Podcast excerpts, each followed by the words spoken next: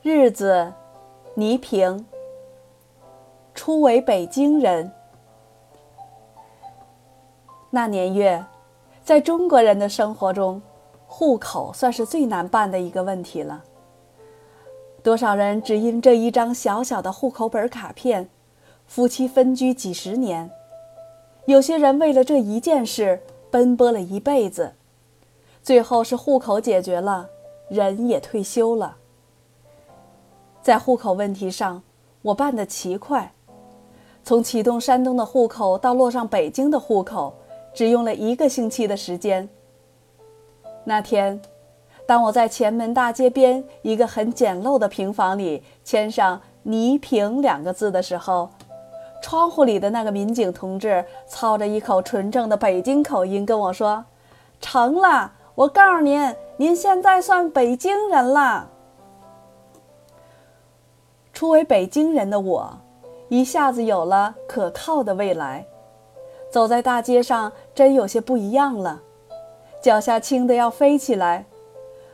我沿着前门大街往长安街走去，我就是想在长安街这条最能代表北京的马路上，以北京人的身份走一走，看一看。其实，这街我十几岁的时候就曾来过。后来又在北京拍电影来过无数次，但是今天不一样了，我像第一次结识他们。我把周围的一切都看得仔仔细细。北京就是北京，它虽然古朴，但却透着一种少有的大气，让你只能对它肃然起敬。我从天安门一直走回了公主坟，一路上。我好几次把手伸进口袋里去摸那张证明我已经是北京人的小纸片儿，生怕乐极生悲把它丢了。走在街上，多少有些羚羊征服山涧沟壑的得意，更有一份新生的亲情。是不是北京人，对我真的就那么重要？当然。生活和事业都将从这里掀开新的一章，就像当年从青岛去济南一样。城市所给予一个人的机遇差别很大，在北京，你都可以把银河当成保留球道，你尽管挥洒。这在我日后的工作中全都做了最好的证明。我庆幸，在我二十八岁的时候，成了北京这个城市的一位市民。那时我就想了，北京，感谢你收留了我，日后我会和北京人一样爱你、保护你、建设你、为你争光。也请你多多关心我这个外乡人，如有不妥之处，千万别臆测我，别磨难我，要多多原谅我。那一晚，我以北京人的身份在西郊的庄家公寓平静地度过。时间是一九九零年十一月六号，与我离开青岛去济南是同月同天。老天爷确实能掐会算。第二天一大早，迎着耀眼的太阳，我来中央电视台报道。一切和我想象中的都不一样，车辆和人流，轻得像七月的柿子，涩得让你张不开嘴。这里没有人在等待我，更没有人盼着我来，我连大门口都进不去。我对门卫说：“同志，我是来报道的。”等着。传达室里已经有几十个人在那儿办进门手续。门卫很不耐烦。此刻，中央电视台的大门成了一道难以逾越的障碍。我耐心地等着，一直等了一个半小时，才有人问我：“你找哪个部门？”我是来文艺部报道的。等着吧，一会儿有人出来给你开进门条。于是。我又规规矩矩地等了一个半小时，熬过十一点钟了，文艺部来了位秘书，才把我领进去。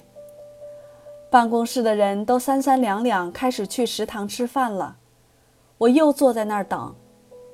昨天办户口时那些好心情全都没有了。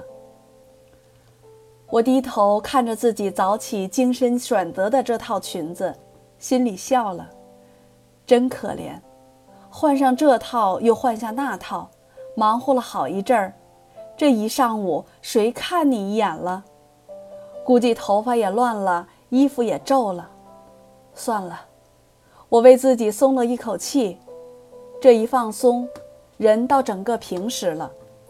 我不再那么提着气了。你以为你是谁？既来之，则安之。翌日，我公事公办地挂上了中央电视台的出入证，号码是二四四九。我是中央电视台进台的第二四四九号人。我上班了，头一回坐在那属于我自己办公用的写字台前，不知该在上面做什么。办公室的导演们来去匆匆，我像陌生人一样坐在那儿等着分配工作。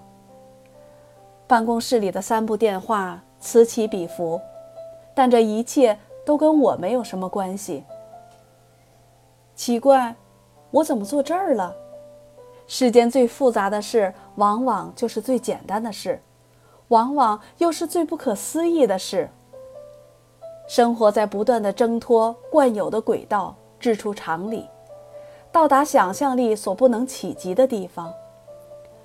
我努力地回忆着一切跟这次调动有关的人和事，努力地想理出一条清晰的线路。我是怎样由一个山东话剧院的话剧演员？成为中央电视台的主持人，一切的一切，都是从那次青岛电视台春节联欢晚会开始的。我从来没有想到有一天会成为一名职业主持人。说实话，从前我把主持人这个职业看得很轻，抱抱木，背几句台词，没有什么艺术可言。我崇尚我所从事的话剧艺术。当你如痴如醉地在舞台上生活于艺术中的时候，是那么的忘我，那么的幸福。艺术会在那一刻让你永恒。我曾决心献身于它。一九八七年春节，我回青岛过年，被电视台作为家乡的名人请到了剧组。当时，我已经拍过了电影《女兵》《山菊花》《流泪的红蜡烛》《祁连山的回声》等影片。片子虽然都不是很有影响，但在当时，我们国家一年才生产几十部电影的时代，在剧院里能够被选中去拍电影的人并不多。我在山东就算小有名气了。和我同时被请到剧组的还有唐国强、宋佳，我的两位同乡。和我们见面的是他们从中央电视台请来的女导演刘瑞琴。刘导个子比我还高，人长得很帅气，据说六十年代曾是一位出色的摄影师。我们的见面竟成了我生命中的一个转折点。他一开始就喜欢上了我。这个姑娘不错，愿不愿意主持节目？因为她是中央电视台的导演，我说愿意。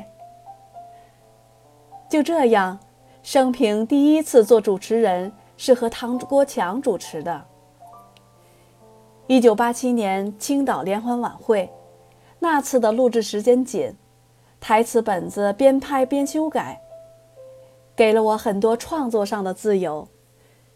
青岛是生我养我的故乡，我对那里的人、那里的生活都太熟悉了，主持起来得心应手。我也第一次在世人面前显示了做主持人的潜能。这一切给刘导留下了很深刻的印象。也就是这个时候，刘导决定请我在他导演的大型系列片《人与人》中担任第三位主持人。专题系列片《人与人》，是我没进电视台之前就很喜欢的一个栏目。它以短剧、小品、歌舞的形式表现了生活中一幕幕真实的悲喜剧。整个节目以主持人前后贯穿，边介绍边议论为主。在这里，主持人很重要，也很有光彩。参加此次拍摄的都是当时最走走红的演员。我很珍惜自己在艺术道路上的这次机遇，但也绝没有想到我会因此喜欢上了主持人这一职业。转过年来的夏天，我接到了刘导的正式邀请，来北京录制《人与人》。我还记得当时剧组安营扎寨的地方是北京火车站对面的四星级酒店——国际酒店。我不由得感叹：中央电视台就是国家大台，哪像电影厂，甭提多寒酸了。就说堂堂八一电影制片厂，多了不起的演员来这儿拍戏，也都住在厂区后边那个四层平板楼的招待所。那时，我连中央电视台的大门还没进过。进剧组那天。刘导正在国际饭店二楼的大堂拍摄，我没有打招呼，悄悄地找个角落坐下。谁也不知道我的到来，谁也不认识我。那天正在录制《程方圆的歌，人与人当时已经有两位主持人了，一位是我前面说的李小斌，以前我曾很多次在。人民大会堂看见过他报幕，他常穿的衣服是无袖的旗袍，一条大辫子放在胸前，很典雅，很东方味儿。他的主持风格既亲切自然，又不落俗套，我一直视他为我们国家最好的报幕员。另一位就是方舒，他因主演《日出》中的陈白露而荣获那一年的大众电影百花奖。最佳女演员，可谓如日中天的明星。和他俩相比，我简直两个口袋都是空的，一不漂亮，二没有名气。我甚至有些悔意，在这里能否找到自己的位置？刘导一直鼓励我，他一再坚持说我行。李小斌是个快言快语的人，心肠极善。他是整个人与人剧组第一个和我打招呼的人。山东老乡，我老家也是山东的，不过从来没有回去过。你保证特别上镜，我会看人。你这衣服哪儿买的？不错，挺漂亮。谁的开心果？我吃点儿。他的话没有逗号，也没有句号。他坐在了我的身边。吃起了我当时带来的一袋开心果，开心果继而引来了王杰石、谢丽斯、张茂沫。事后好几年，杰石见了我还说：“那个一直坐在旁边吃开心果的妞就是你呀。”我们当时还说山东如此如今比北京都富裕了，瞧，人家零食都换成开心果了，咱们还是果丹皮。从他的谈话中。我感到了他骨子里透着一份北京人的傲气，也有一份王杰石的实在。轮到我要正式录像了，给我化妆的是中央电视台最年轻的化妆师邵晶晶，一脸的水灵，一脸的娟秀。她并没有因为我是山东来的而怠慢我，他极认真地把我打扮得秀丽得体。那一天，我的上场着实让周围人吃了一惊。事后，李小斌说：“我当时都愣了，这家伙真上镜，台词说的真好。这个倪萍将来准出名，弄不好出大名。”那天我确实不慌不忙，胸有成竹地面对镜头，面对我面前的这些大明星们，我心里已经给自己鼓劲儿。北京人有什么了不起？明星怎么了？和外地人相比，他们成功的机会是一百，而我们只有一，一百比一，你们当然是成功者了。外地人想成功要付出多少啊？这也许是我的本性，有了压力反而使我竭尽全力。那天，录像导演很满意。